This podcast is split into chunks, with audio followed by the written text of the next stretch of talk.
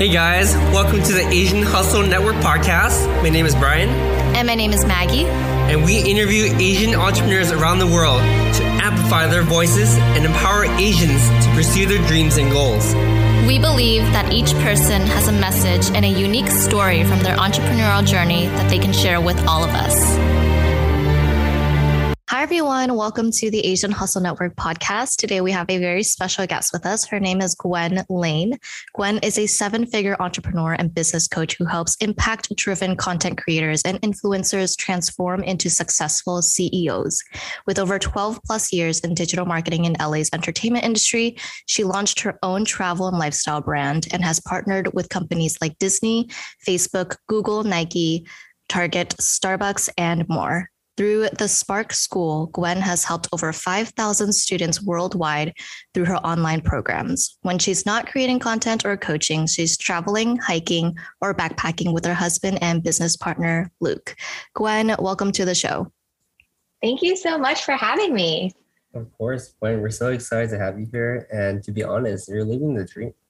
You know, you're having a seven-figure income. But before we get there, you want to understand what was their inspiration behind this and what were you doing before?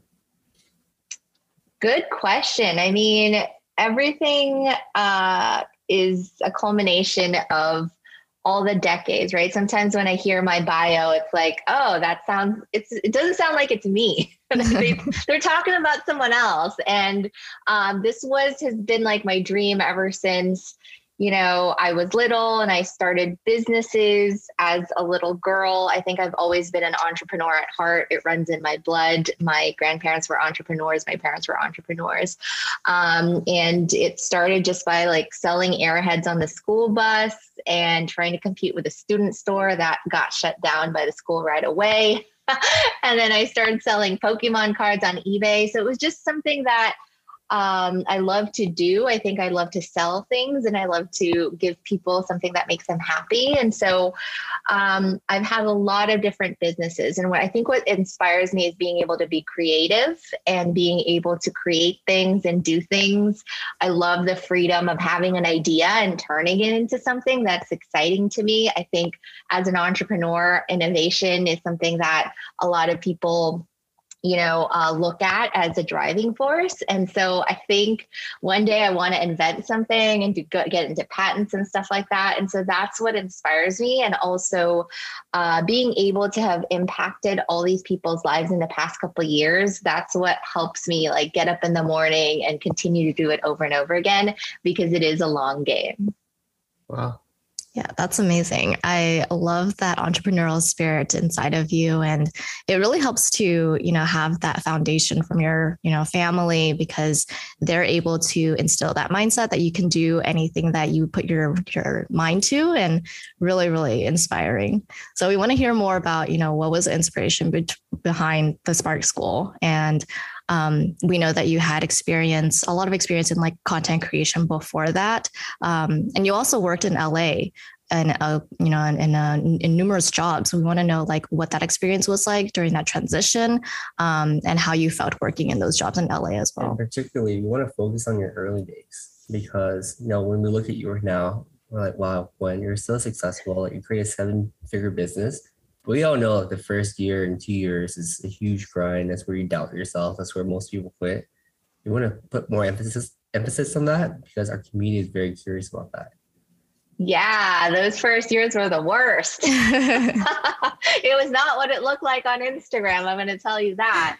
So I started working out of college in advertising and marketing. So I did have a background in digital marketing, which really helped transfer into my business. And so what I was doing was movie marketing, planning for movies, specifically for Sony Picture Films. So they would have a huge advertising budget, and we get to pick like which channels and which shows to put the spots on, if we were going to buy a Super Bowl ad.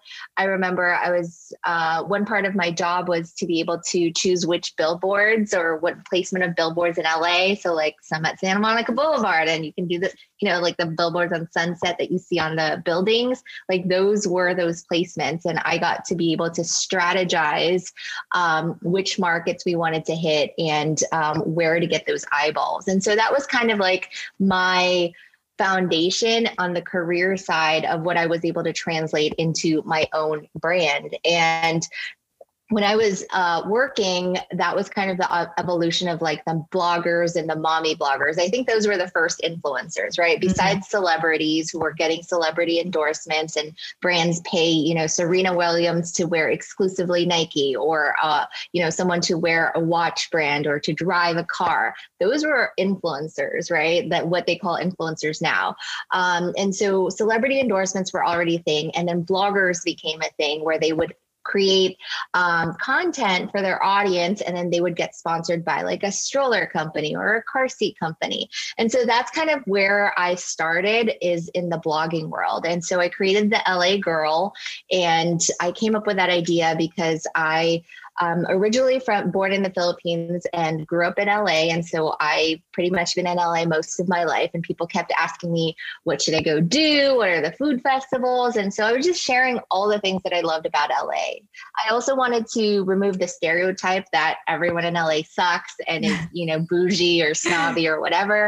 And I was like, it is a big city. It's hard to connect with people. And that's why I created the LA Girl and the LA Girl community. So I did events with people. We did brunches, and then people loved it because they were able to make friends, which you, both of you may know, it can be hard in LA, especially if you're new there or you just moved.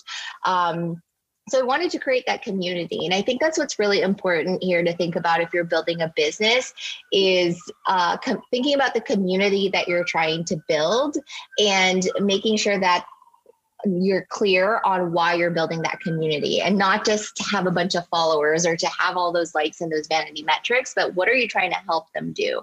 So I was very clear on that goal with the LA Girl. And that's when I started getting approached by brands. And so like Disney reached out to me, Google reached out to me, and it was because I was creating content for specific target audience. And that was women, specifically millennial women in Los Angeles, which they wanted to reach. And that's kind of where the boom of Instagram, influencer marketing, and then YouTubers started getting sponsored content. And that's where that kind of whole thing started. And so I was doing that for 2 years on the side. And then I was able to make enough money through brand sponsorships. And then people were like, how do you do that? How do I start working with brands? How do I get sponsored? How do I start? You know, a lot of YouTubers, they make money from AdSense, but it's not enough money for them to be a full-time content creator. And so people kept asking me the same things. And I was like, you know what? I can't answer these all one-on-one. That's not scalable. So I'm going to start a school, the Spark School, an academy for content creators and influencers to help them build their brand, grow their following, and monetize their channels. So that's kind of the evolution of from working, and then the LA Girl, and then the Spark School. And most recently, because I moved to Minnesota about a year ago, I just recently exited the LA Girl. And so I was able to sell that company to a friend and one of my business besties in LA. So she's going to be able to continue that community and continue to provide value for that market. Awesome. Wow. When can we expect the Minnesota Girl? Everyone's asking you that. They're like, are you going to start doing that? And right now that's not in the plans. I am like super focused on my students. I think I'm just like a teacher at heart. And I'm going to tell you, building the LA Girl was not easy. Like I had to go to events. I had to cover events, which is a lot of time. And then, you know, hosting events is a lot of work, and creating content. And so I feel like doing two things right now would be distracting. And I think like focus is one of the things that was able to lead me to being successful and to growing my company right away, is having a focus on which thing you want to do. Because most of us entrepreneurs, we have so many ideas. Like I have so many unused domains that I just tell my husband, you got to buy this domain. I have an idea. And it just sits there. And it's not a bad thing, right? Creativity is great. Innovation is great, but it's really about choosing what you're going to focus on and making that run by itself first until you move on to the next thing. Yeah, that's really, really good advice. Doing one thing at a time and killing it, you know, because they all sort of build on top of each other, and they all sort of develop new skills that you didn't know you need for the next venture. So definitely focus on one thing at a time. earlier you mentioned community, and we're huge on community here at Asian Hustle Network. And I know you mentioned that it's extremely important to cultivate your community, but on top of that, be very intentional with community. Do you have any tips for those who are building community for themselves? And how intentional and how clear should it be? And what happens to a community when the intention isn't clear?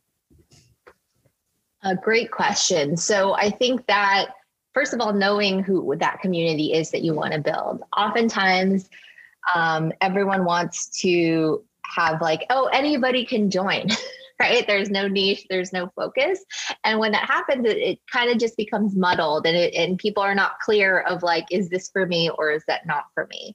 And I think that that works with marketing and sales as well, right? When people don't understand or are not clear and don't have the clarity on if this is for them or not, then it's going to be a slower growth. And so I think you need to be very clear. And so I think having something like your values somewhere, or who your brand is about, who you're for and who you're not for, should be visible on your social media channels, on your website, on, you know, if they're signing up for something, on your Facebook group. I know Asian Hustle Network has a large Facebook group, and being very clear on what it's for and what it's not for.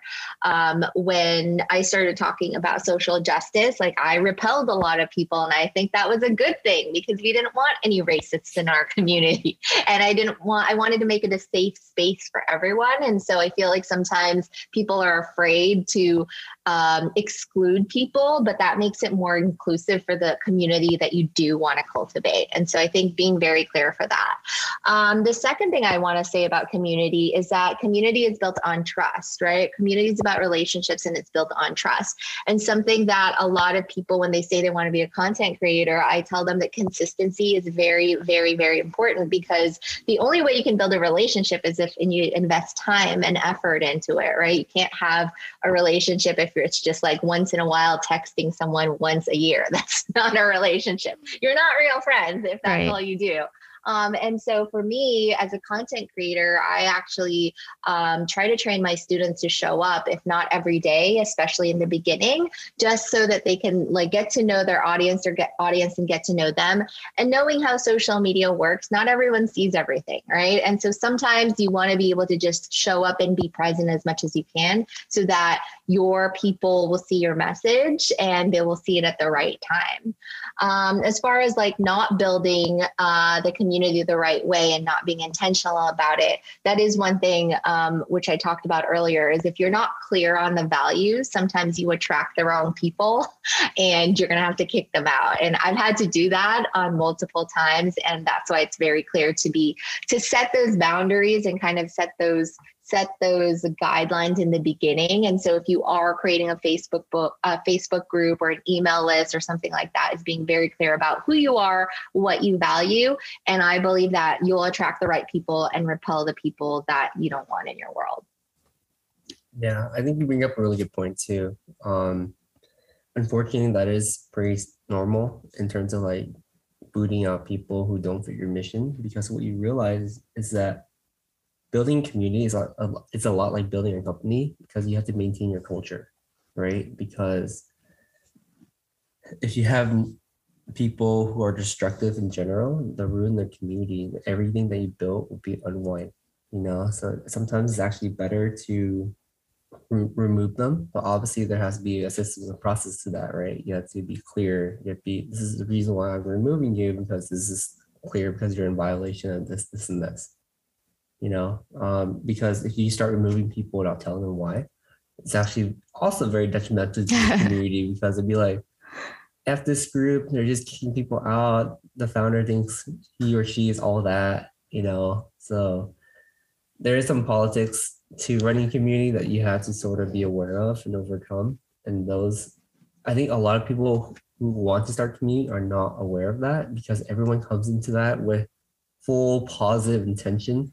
The world is a very rosy place, but unfortunately it's very far from that. At the same time, it's that you have to maintain your vision, your goal, your intention, and foster a safe community. Otherwise, people will never come out, they'll never speak up.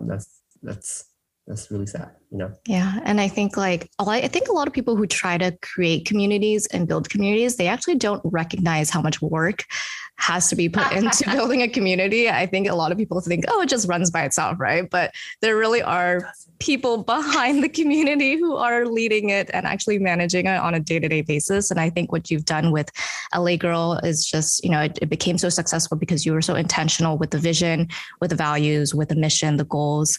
And, you know, just wanted to commend you for that, because we know it's not easy just running Asian Hustle Network, you know, content creation, you blogging consistently.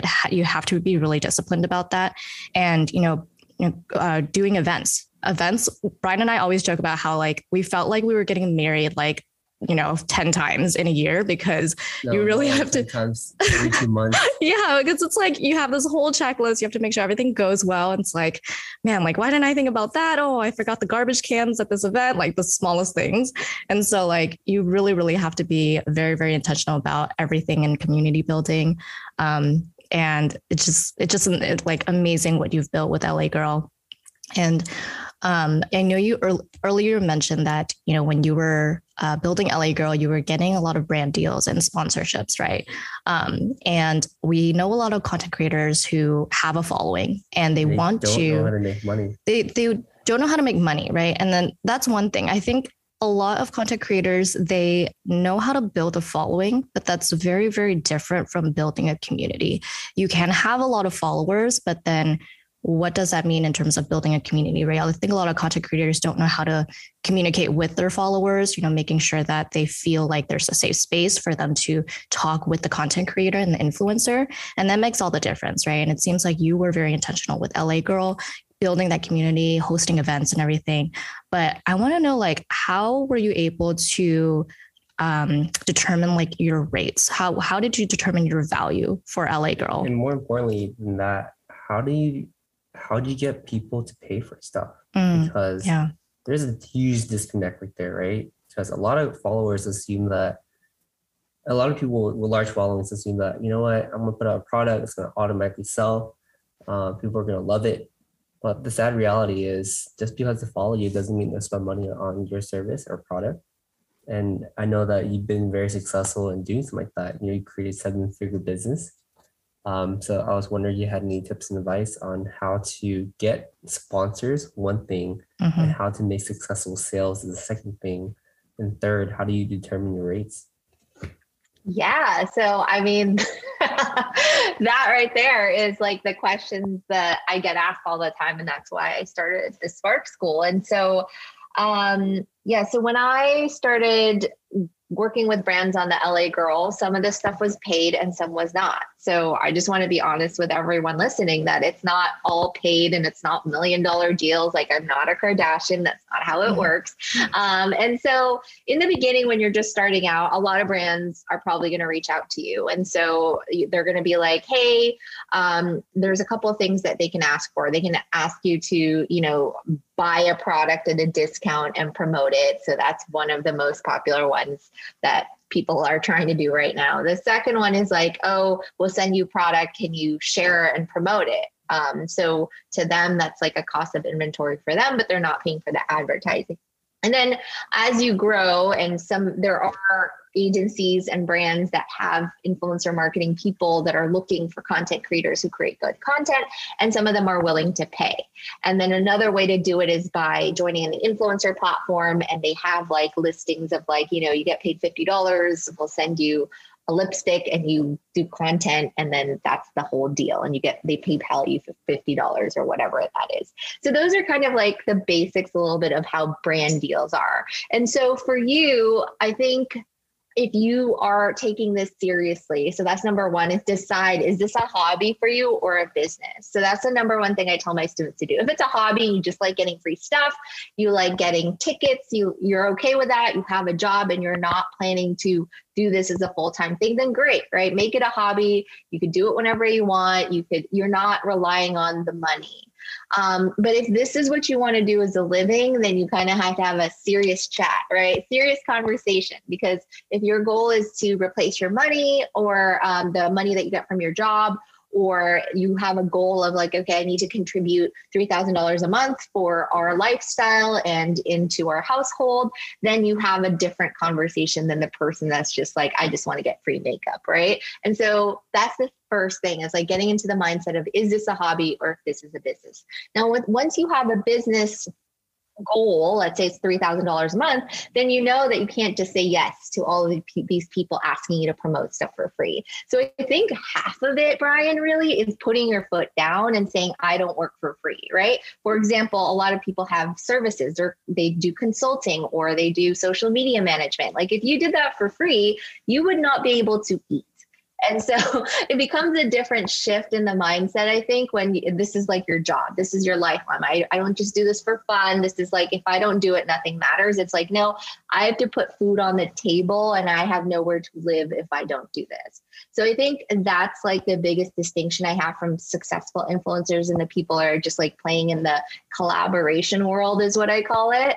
And so once you're there, then you're like, okay, how many brand deals do I need to do to be able to make my goal? And so some people are very passive and they just wait for brands to reach out to them. And that's fine if you are optimizing your content, if you're doing your tags okay.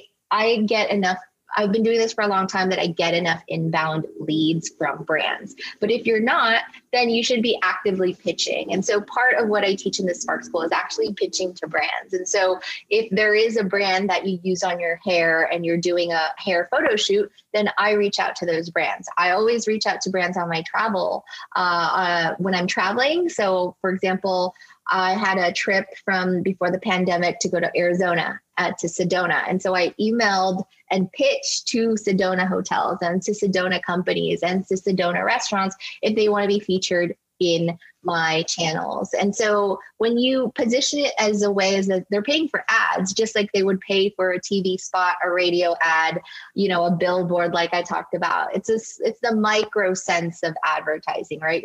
You are advertising on a channel with 11,000 people. Let's say you have 11,000 followers, and this is the placement that you get. And so I teach people to package their services, their content creation services, and actually the advertising viewership part of that. And so it becomes more of a professional presentation and a professional pitch rather than just, okay, for $40, I'll post your product on my feed. And so you have to think about it in that kind of mindset.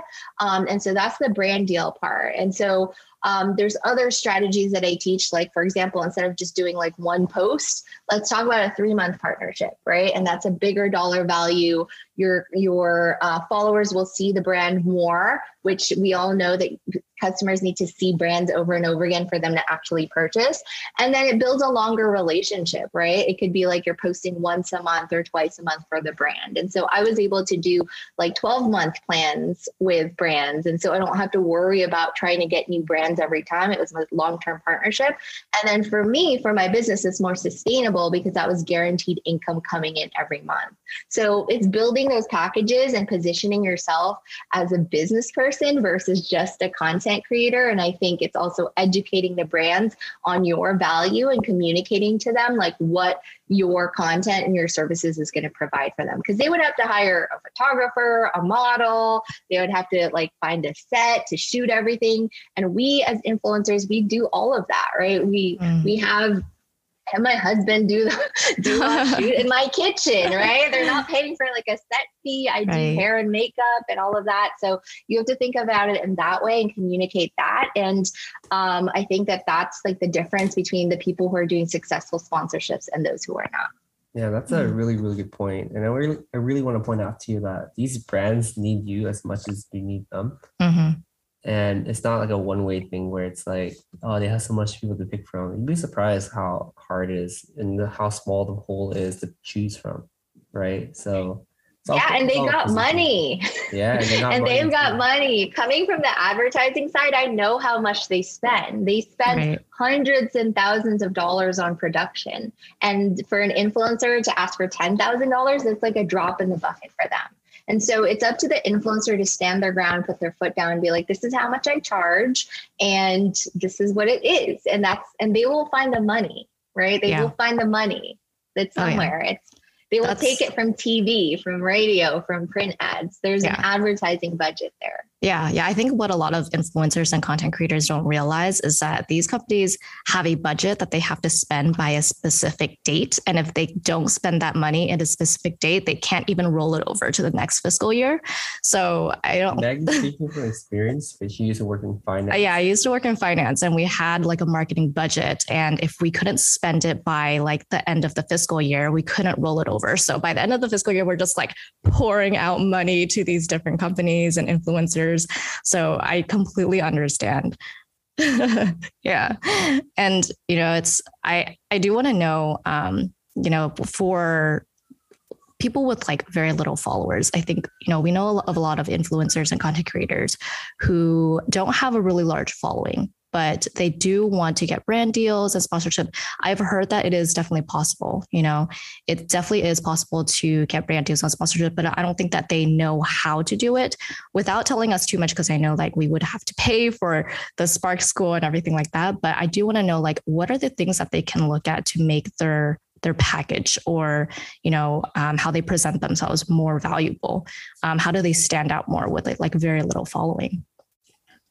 Yeah, so I've been able to help some of my students get paid brand deals with less than 1,000 followers. So it's totally, completely possible. So that's the first one is like really understanding that it's possible. I've had someone who I think had like 600 followers and was able to get like a $600 brand deal. So it's completely possible. So the first thing I would do is I always tell my students to focus on ABCs. And so audience, brand, and content. So audience, knowing who they are, because really the brands just want to know, are we targeting the same people, right? Are the people that you're talking to the same people I want to talk to? And I have them put that in their influencer portfolio, like who their demographics are, the age, the location, the gender, because that's what they're looking at. They're marketers. They want to see that there's a return and why they're paying for this. The second is your brand, right? They want to know who you are, your values. Like I talked about earlier, brands actually love to hear values because they have values and they need to make sure that it aligns because they're not going to invest in an influencer who goes against everything that they talk about. For example, like just a simple thing is like a vegan brand is not going to sponsor probably a meat eating influencer. And that just makes sense, right? Yeah. But if you're a vegan blogger and all you talk about is being vegan and why it's so good for the environment and why you're doing it and why it matters to you and why you want to spread your message, you will probably be a great fit for Beyond Meat or Morningstar or something like that, right? And so that makes sense. And so, but if you're not talking about it in your content, which is the C part of ABCs, then you would miss out on those partnerships because they wouldn't know, right? They're looking for people to work with. All brands are looking for people to work with. They know what influencer marketing is now. You know, it's been like 6 years. So they've been looking for partners. They just need to help. They need your help to determine if it's a good fit. So your content is a thing that they're going to judge who they want to work with. And so always looking at your feed. I think that even if you have a small following, if you have high quality content, that's something that they're really going to look for, right? They don't want blurry pictures. They could hire a professional photographer. They want authenticity. They want creativity. They want to see that you can display products in a way where it doesn't look salesy or just like posing with the product, right? Like Vanna White. It's not like that, right? But it's like, how are you using product? How are you incorporating into your lifestyle? How are you putting it inside your videos? So they want to see that uniqueness that, you know, they don't have to hire someone to do that, but it's someone's a real person that's actually talking about it, that's incorporating the product in their life.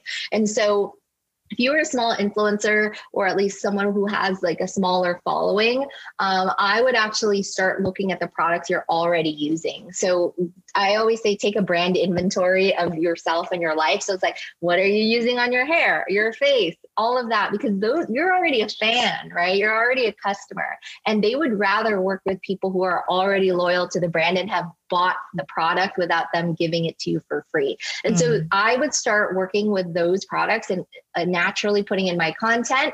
And then I reach out to brands after I've posted that content and let them know, hey, I just, featured you on my channel.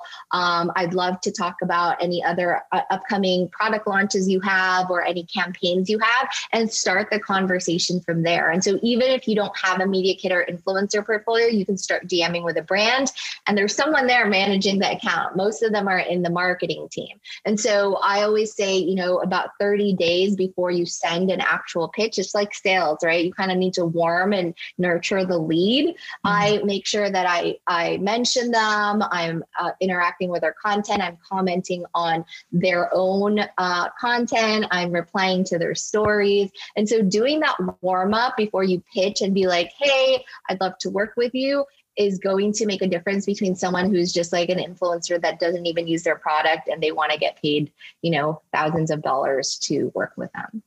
Right. Wow. That's really helpful. I love how you're just kind of like laying down the tips for, just turning that mindset from like, okay, I just want to have brand deals and just like send them my rates, rather than actually considering it as a real business. And I think that makes all the difference. And, you really do have to put your foot down and be like, hey, I'm looking for a budget for this. And then like, I want to get paid for this deal. So, and I'm not going to, take no for that.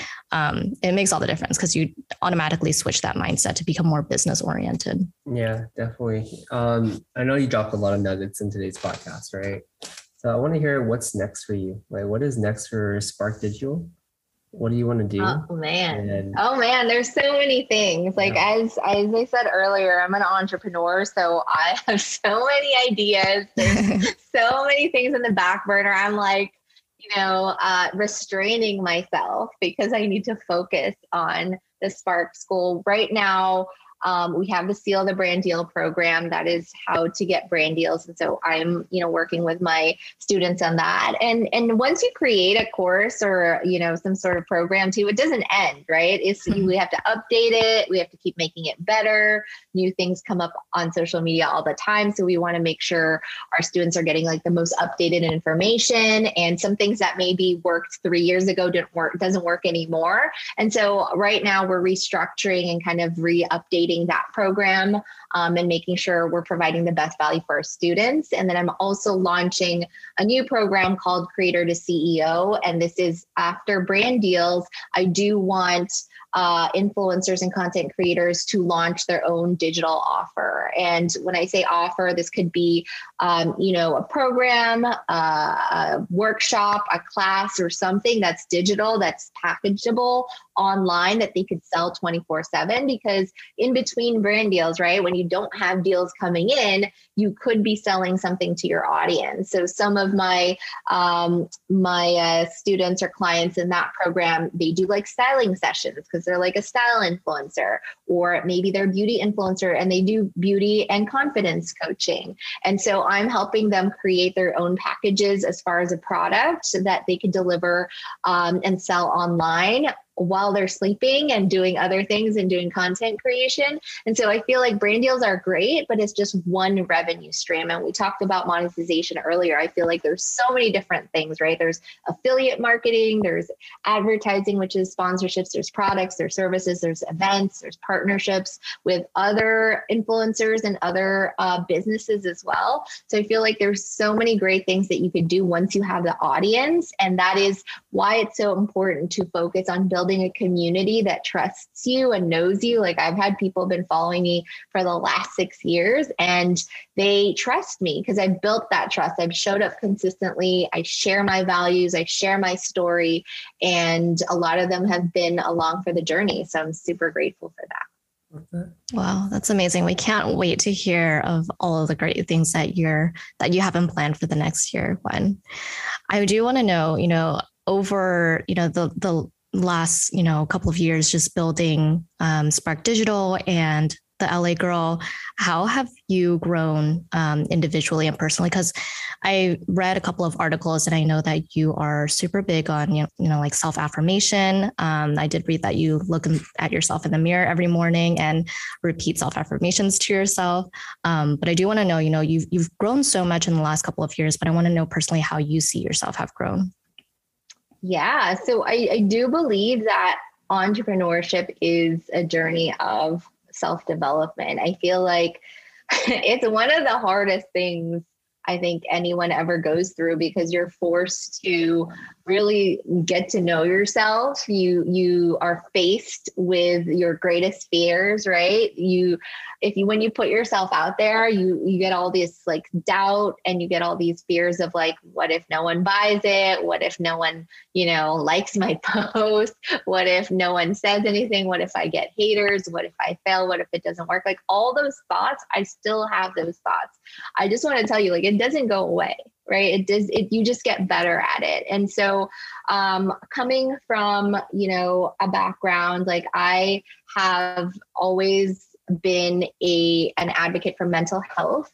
I did not have a easy childhood growing up. I had to overcome a lot of trauma and abuse. And I think that there's a lot of, as Asians, I feel like there's a lot of generational trauma as well.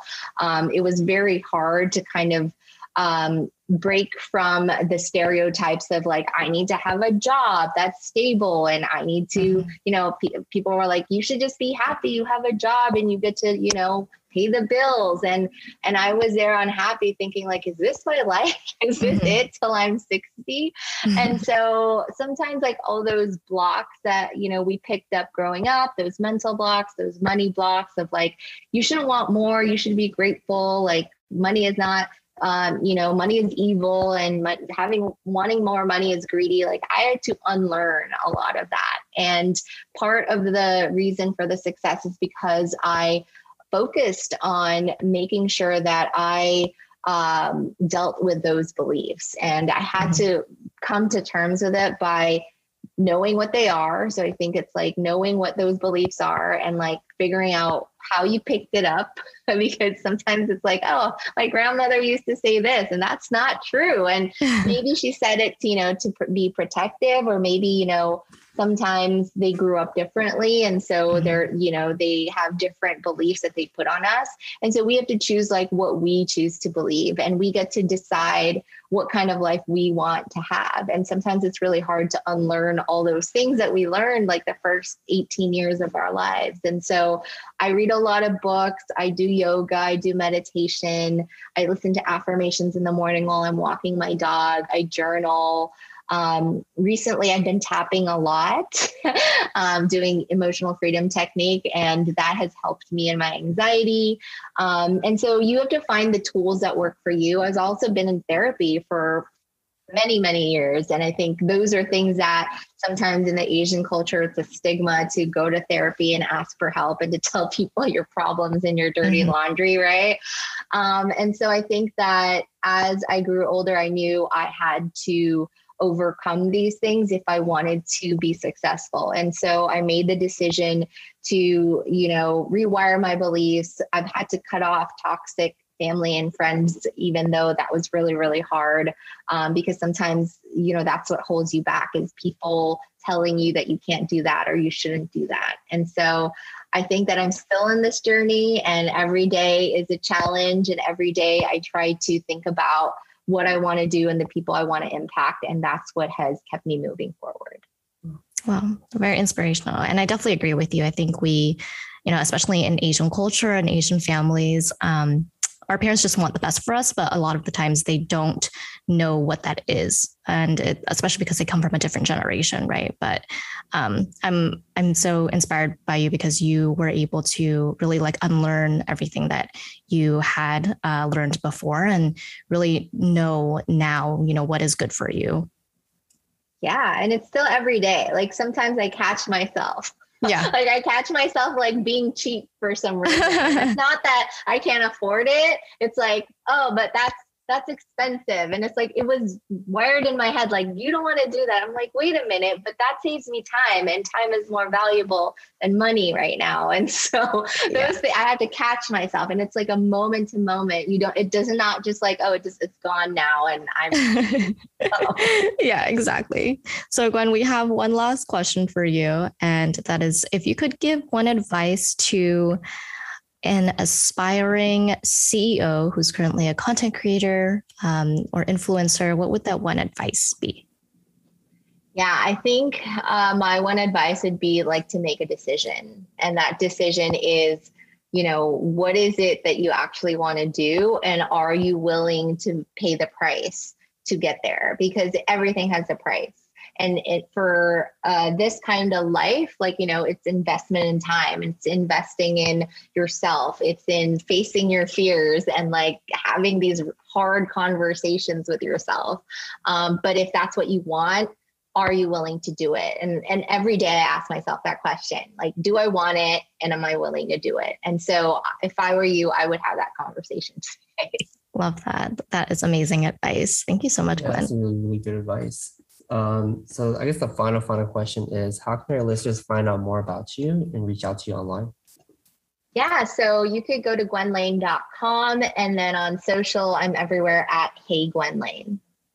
Awesome, Gwen. Thank you so much for being on today's podcast. I really appreciate it. Yeah, thank you so much, Gwen. We'll leave all of that in the show notes of this podcast, but thank you for coming on. It was amazing learning and hearing about your story today. Hey guys, we hope you enjoyed this episode. Please subscribe to the show. We would like to get to the top 10 on iTunes, so be sure to leave us a 5-star review. We release an episode every single Wednesday, so stay tuned. Thank you guys so much. This podcast was made with Descript. Descript is a groundbreaking new media tool that allows creators to edit audio and video like a text document and create a realistic clone of their own voice for seamless edits. Please check out our Patreon at Asian Hustle Network. We want AHN to continue being meaningful and give back to the Asian community. If you enjoy our podcast and would like to contribute to our feature, we hope you become a patron.